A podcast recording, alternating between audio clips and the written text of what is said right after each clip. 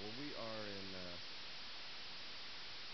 we're going to be in Isaiah 63 tonight, but um, we left off last week in, in chapter 62.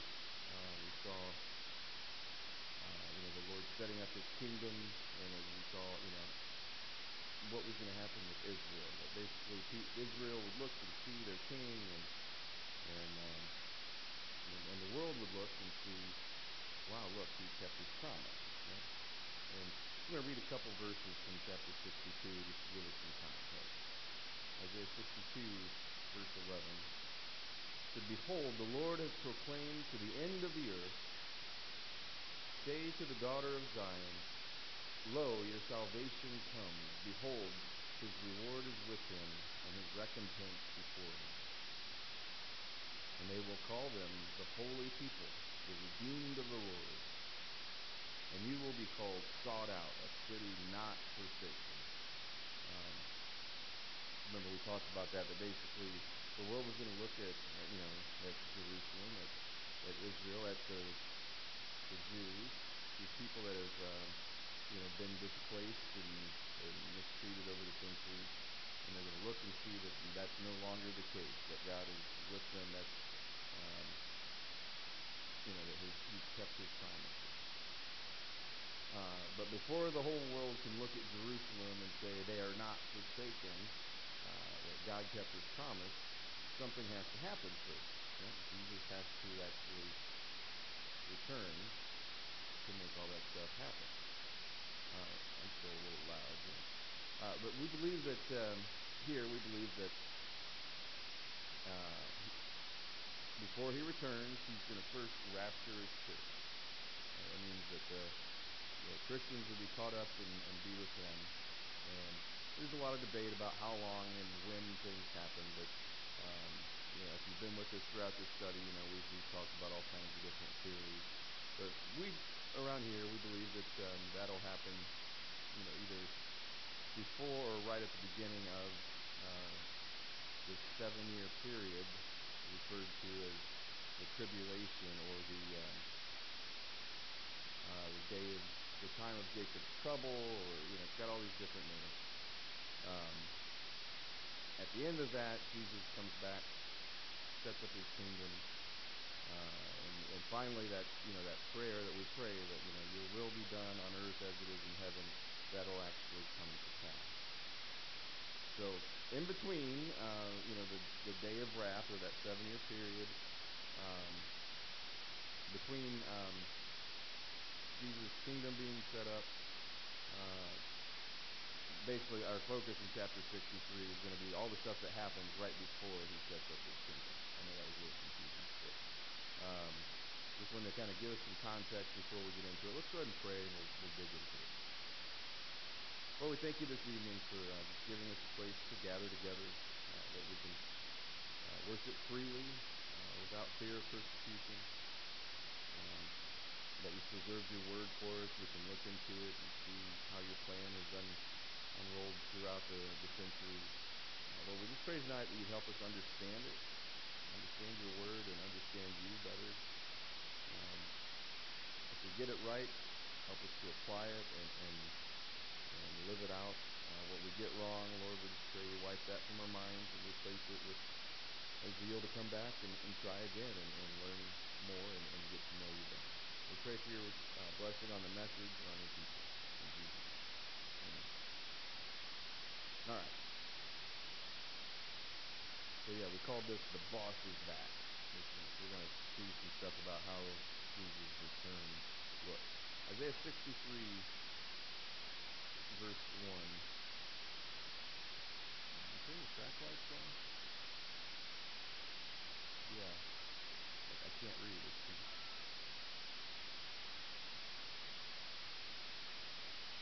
Yeah, okay. Well, I guess I'll read in the dark. All right. Isaiah 63, verse 1. Who is this who comes from Edom? Um, which, that's just another name for what is today is modern day Jordan. Howard Timman likes it back. Okay. okay. All right.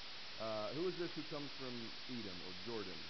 Um, with garments of glowing colors from Bozrah. All right, so Bozrah is, uh, of course, that's a, we still use that term today. That's a, a real place, but it, that word, it means sheepfold. Uh, and it's, it describes this area around um, Petra, uh, which, if you remember earlier in Isaiah, we talked about that little area of Petra. It's this fortified city where uh, the people of God are, in the last days, are going to flee there to to get away from the Antichrist. Basically, they're they're being persecuted. They run to a place where they can kind of hole up, and uh, uh, that place is Petra. If you've seen uh, that, Indiana Jones and is it the Last Crusade? Uh, there's a, a scene in that movie where the, there's the city carved into the side of a mountain. That's Petra. That's the real place. Right? They filmed that uh, there in Petra. Anyway, he says, uh, with garments of glowing colors from Bozrah, uh, this one who is majestic in his apparel, marching in the greatness of his strength. It is I who speak in righteousness, mighty to save. So, before Jesus makes his appearance at uh, Megiddo, which is this valley, you've heard of Armageddon, right? Um, it's not just a movie about an asteroid. Uh, Armageddon is the, this battle that takes place in the valley of Megiddo. Um, and before he makes his appearance there, Habakkuk 3 and Daniel 11 tell us that he first is going to rescue or deliver these Jews who are holed up in Petra or Bozrah. Um, and so he says here, Who is this who comes from Edom with garments of glowing colors from Bozrah? This one who is majestic in his apparel, marching in the greatness of his strength. It is I who speak in righteousness, mighty to save. Verse 2 Why is your apparel red and your garment like the one who treads in the winepress? So this this one that comes from Bozrah, mighty to save, his clothes are red. And and the author says, "Why are your clothes red?" He's been treading the grapes of wrath. Going to. You remember that song, the Battle Hymn of the Republic? Um, uh, Mine eyes have seen the glory of the coming of the Lord. Uh, he's trampling out the vintage where the grapes of wrath are stored. And that whole song is, is about this, this set of events. Verse 3, it says, I have trodden the wine uh, trough alone, and from the peoples there was no man with me. I also trod them in my anger and trampled them in my wrath, and their lifeblood is sprinkled on my garments, and have stained all my raiment. Jesus says, I went uh, I went alone and did battle on behalf of my people. Is what he says. This is the stuff that feels strange, right? When we talk about Jesus, we, we like to think of gentle, merciful, loving Jesus. You know, Jesus sitting with a lamb in his lap and that kind of stuff. And that is, he is that. Uh, but he's also the God of, uh, you know, of all creation, the God who uh, said he would have to pour out wrath eventually, and, and, and eventually he will. He says he, you know, he, he shows up. He's been tre- uh, treading the grapes of wrath. Micah chapter two uh, says this verse 12. It says, "I will surely assemble all of you, Jacob. I will surely gather the remnant of Israel, and I will put them together like sheep in the what? In the fold. I will gather them together like sheep in the fold, like a flock in the midst of its pasture. They will be noisy with men. The breaker goes before them. Depending on your translation, that word breaker may or may not be capitalized because usually a, a word that's capitalized that doesn't seem like it should be, that means it's referring to deity, it's referring to God. And this, the breaker is another name for God, another, another name for the Lord. That's what he does. He breaks chains, right? He breaks down walls. He, he, uh, he frees captives. The breaker goes before them. They break out, pass through the gate, and go out by it. So their king goes on before them, and the Lord is at their head.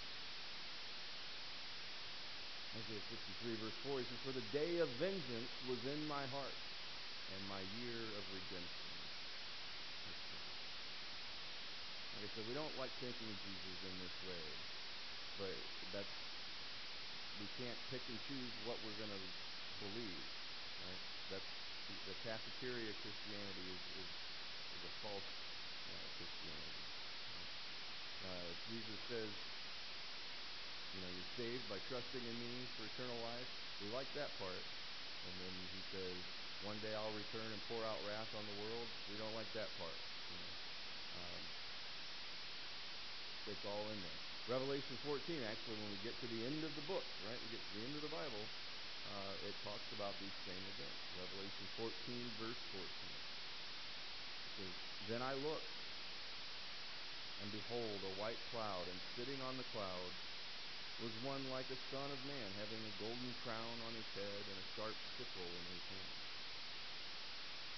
And another angel came out of the temple, crying out with a loud voice to him who sat on the cloud Put in your sickle and reap, for the hour to reap has come, because the harvest of the earth is ripe. Then he who sat on the cloud swung his sickle over the earth, and the earth was reaped. And another angel came out of the temple which is in heaven, and he also had a sharp sickle. Now remember, in Revelation, most of this is a vision that John saw, right? And so he's doing his best to describe events that are there's nothing like it that's ever happened or ever will, right? Except uh, so I don't think it's literal sickles and all that stuff, but maybe. Uh, verse 18 it says, Then another angel, the one who has power over fire, came out from the altar. And he called with a loud voice to him who had the sharp sickle, saying, Put in your sharp sickle and gather the clusters from the vine of the earth, because her grapes are ripe. So the angel swung his sickle to the earth and gathered the clusters from the vine of the earth and threw them into the great winepress of the wrath of God. And the winepress was trodden outside the city, the city being Jerusalem. Blood came out from the winepress up to the horses' bridles for a distance of 200 miles. So when this uh, when these grapes of wrath are, are tread on, it says that the, the blood can, reaches up to the bridle of a horse for 200 miles. Just so happens that it's roughly 200 miles from Bozrah to Megiddo. Right, that valley that where Armageddon happens, it's not just one place, right? It's, this valley is a, a vast area. And for 200 miles from Bozrah to where Armageddon happens, Jesus is going to walk. And he's going to be blessed. Fighting against the enemies of, of God. Isaiah 63, verse 5. I looked, and there was no one to help. And I was astonished, and there was no one to uphold. So my own arm brought salvation to me, and my wrath upheld me. And I trod down the peoples in my anger and made them drunk in my wrath, and I poured out their lifeblood on the earth. Basically, what's going on is, you know, all of all the stuff that we man has built up, you know, all the things we've built out out of self-centeredness and self-absorbed selfishness, all of those things he's just going to tear down. And he says he does the work alone. He says, I did this all by myself. But he is not by himself. Right? He's doing all the work, but he's not alone. Revelation 19, verse 11. Because I saw heaven open, and behold, a white horse, and he who sat on it is called Faithful and True. And in righteousness he judges and wages war. His eyes are a flame of fire, and on his head are many diadems, and he has a name written on him which no one knows except himself. Remember we talked about that. Was it last week or the week before about how God has a Jesus is going to give you a you know a pet name, you know, a nickname that only you and he will know. Jesus apparently has another name that only he knows. I don't know what, what is it like Craig? I don't. I don't know what his other name is, but he has this name that uh, we'll find out then. Verse 13 it says, And he is clothed with a robe dipped in blood, and his name is called the Word of God. And the armies which are in heaven, clothed in fine linen, white and clean, were following him on white horses. Who would that army be? That's the church. Remember, the church is taken up to be with him. We're told elsewhere in the scripture that uh, we're clothed in, in white linen, and it's, it's our the works we did, you know, the good stuff that we did for him uh, is, is part of what we're clothed in. And again, to reference an old song, remember, uh, "Oh, when the saints go marching in." I want to be in that number when the saints go marching in. That's we're we're there, right? We're we're going to be there at the battle, but we just don't have anything to do but watch. Now the armies which are in heaven, clothed in fine linen, white and clean, were following him on white horses. And I love that. We're we're dressed in all white because we don't expect to get dirty because it's not going to be us doing the work. Verse 15 From his mouth comes a sharp sword, so that with it he may strike down the nations. And he will rule them with a rod of iron, and he treads the winepress, there's that term again, of the fierce wrath of God the Almighty. And on his robe and on his thigh has a name written King of Kings and Lord of Lords. Then I saw an angel standing in the sun, and he cried out with a loud voice, saying to all the birds which fly in mid heaven, Come, assemble for the great supper of God, so that you may eat the flesh of kings, and the flesh of commanders, and the flesh of mighty men, and the flesh of horses, and those who sit on them, and the flesh of all men, both free and slaves, and small and great. So when Jesus is going to take on a million man army, where do the bodies go? That's the part the birds are going to come take care of the cleanup. Verse 19, and I saw the beast and the kings of the earth and their armies assembled to make war against him who sat on the horse and against his army. And the beast was seized, and with him the false prophet, who performed the signs in his presence, by which he deceived those who had received the mark of the beast and those who worshipped his image. These two were thrown alive into the lake of fire which burns with brimstone. And the rest were killed with the sword which came from the mouth of him who sat on the horse, and all the birds were filled with their flesh. So how does Jesus wipe out this this uh, this army? Says with the sword that comes from his mouth, the word of God, right? He he just speaks and it's over. Of course, the, the Antichrist and the false prophet are thrown into the lake of fire when all that's going on. Anyway, so there's all this crazy apocalyptic stuff going on, and Isaiah is getting a vision, a glimpse of all this stuff too. And he responds to this vision uh, thusly Isaiah 63, verse 7. It says, I shall make mention of the loving kindnesses of the Lord the praises of the Lord, according to all that the Lord has granted us, and the great goodness toward the house of Israel, which he has granted them, according to his compassion and according to the abundance of his loving kindness.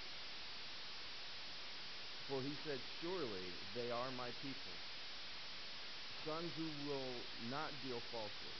So he became their Savior. In all their affliction, he was afflicted and the angel of his presence saved them.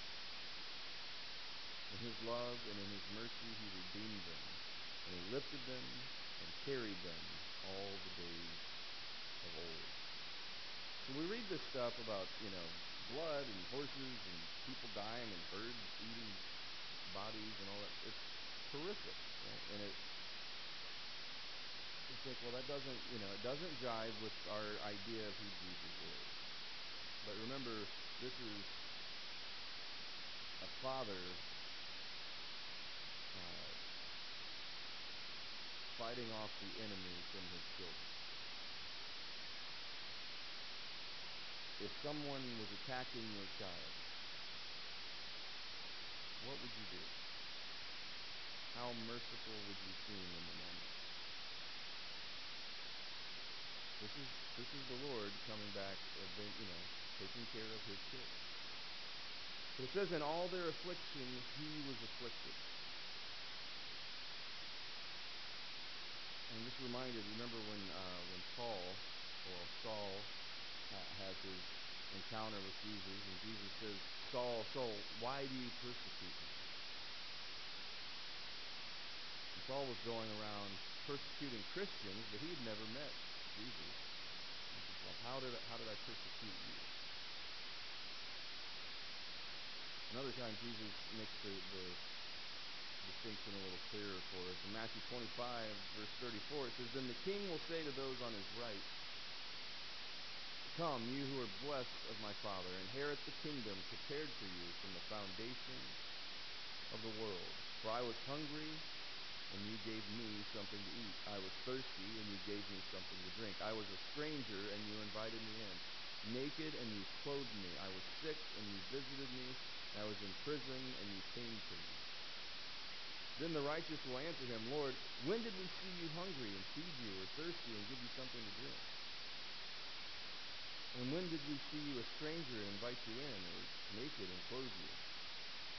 When did we see you sick or in prison and come to you? And the king will answer and say to them, Truly I say to you, to the extent that you did it to one of these brothers of mine, even the least of them, you did it to me. it's something to keep in mind, you know, when we're when we're talking about someone, talking, you know, we're we're having them for lunch, you know? We're talking about somebody behind their back, when we're mistreating someone. Uh, that that is a child of the king, the the king who will one day make sure uh, all justice is had. Sometimes uh, when my kids are disrespectful to their mom, um, I'll grab them and you know, remind them that that's my wife you're talking to. You know, she was my wife before she was your mom. And sometimes I need to remember that uh, she was Jesus' beloved before she was my wife. Right? Uh, anytime we mistreat someone, Jesus says, you're, you're not just doing it to them, you're doing it to me. Those are my kids. Isaiah 63, verse 10, he says, But they, uh, they rebelled and grieved his Holy Spirit.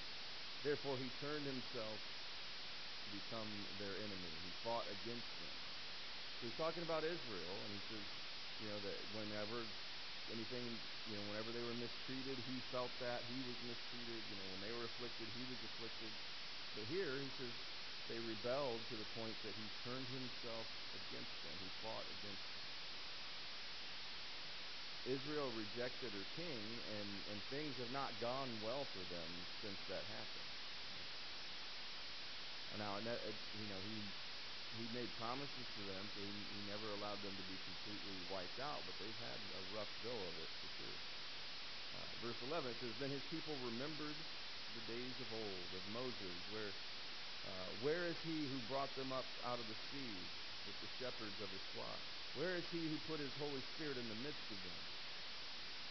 Who caused his glorious arm to go to the right hand of Moses, who divided the waters before them to make for himself an everlasting name who led them through the depths like the horse in the wilderness, and they did not stumble. As the cattle which go down into the valley, the Spirit of the Lord gave them rest. So you led your people to make for yourself a glorious name. Look down from heaven and see from your holy and glorious habitation. Where are your zeal and your mighty deeds? The stirrings of your heart and your compassion are restrained me. So this is Israel crying out. They're like, you know, where is the God who delivered us from Egypt? Where's the God who parted the sea when we're going through these hard times? during some of the worst times, they, they wondered if God had forsaken them completely. You know, it was only what, 70, 70 80 years ago when uh, the Holocaust happened. And I'm sure there were many Jews who wondered, where's, where's our God? He allowed them to go through some terrible times, but he always preserved a remnant. He always made sure they weren't completely wiped off the face of the earth. And many people are going to wonder why he isn't intervening during this, this tribulation period. But some people, some of uh, some of the Jews are going to look around, they're going to see all this stuff happening, and they're going to say, This was foretold. He told us this would happen. And specifically, that Jesus that we crucified said this would happen. And they're going to believe in their king finally. Verse 16 For you are our father, though Abraham does not know us and Israel does not recognize us. You, O Lord, are our father. Our Redeemer from of old is your name. You know, Abraham wouldn't even recognize us as his descendants, they're saying.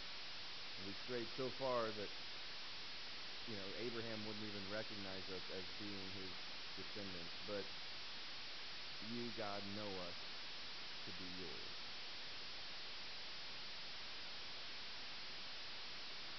Psalm 27, verse 10, I love this verse, says that even if my father and mother abandon me, the Lord will hold me close. Even if everyone I know forsakes me, uh, he will not.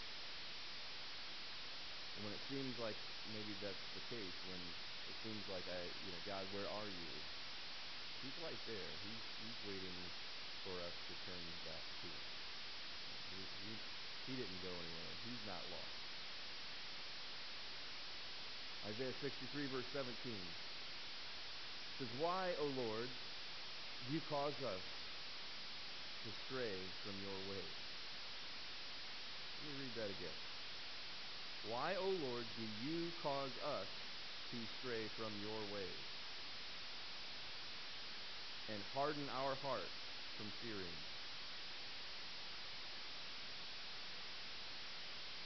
That's like one of the most narcissistic things you can say. Right? You made me do it. Why did you make me do the bad thing I just did? That's what Israel is, is crying out here.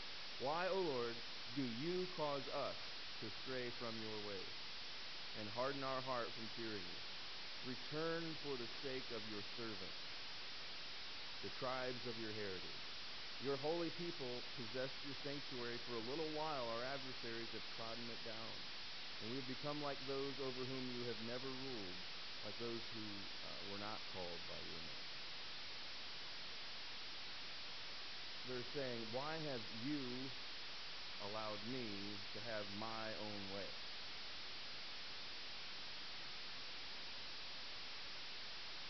as we get into the next chapter, uh, we're not going to get into it tonight. Uh, it's going to be um, a little bit more of the heavy stuff, and, and we start to see how all of it kind of resolves itself. But at this point, right, Israel is, is crying out to their God. They're like, We're in terrible shape. How did you let us get this way? How did you let me have my own way? And look how bad it turned out.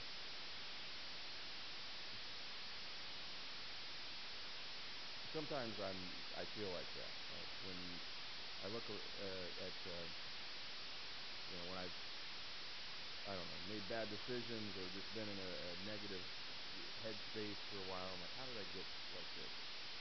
How did you know? How did God? How did you allow me to you know do what I want to do and get in trouble? Revelation 2, verse 2, you see Jesus addressing some of the those, those very kinds of things in the church. He says this. He says, I know all the things you do. I've seen your hard work and your patient endurance. I know you don't tolerate evil people. You've examined the claims of those who say they are apostles but are not, and you've discovered they are liars. I know that you read and, you know, I know that you know some stuff. I know that you do some good things. Verse 3 You have patiently suffered for me without quitting. But I have this complaint against you. You don't love me or each other as you did at first. Look how far you've fallen. So, what's the solution? He says, Turn back to me and do the work you did at first. Look, whenever you're in that spot where you're, um, man, how did I get here? The answer is always the same. It, how doesn't matter what I, what what comes next is what matters. What comes next is turn back to me and do what you did at first. When you were when things were going right, do that. Just turn back to me. So we're gonna, like I said, we're as we close out this book over the next few weeks, we're gonna see some more um, dark imagery. But remember that all of this is uh, done with love and with uh, everything that happens in those end times is all about bringing people back to the Lord, giving everyone one last chance, giving his people one more opportunity to trust him, one more chance to turn back to him. You know, we don't, we're never promised another day or another breath. But if you are alive right now and you've got breath in your lungs, you have another opportunity uh, to turn back to Him and draw near to Him. Lord, we thank you this evening for giving us just a, a glimpse into what is to come. We don't uh, pretend to understand all of it, uh, but Lord, we're thankful that uh, that you've made a way that we can be with you for eternity. Lord, as as we mentioned the song earlier, we want to be in that number when the saints come marching in. We want to be there with you. Um, and Lord, we pray for anyone that don't have a relationship with you yet, that they would uh, take this opportunity now to trust you, that you are who you say you are, and that you can give them eternal life just by trusting, uh, just by them trusting you. Lord, we thank you that you love us so much, more than we can understand. And we just pray for your will to be done in our lives here on earth as it is in heaven. Lord, we pray you come and come quickly. And all God's people say, Amen. All right, ready? Break.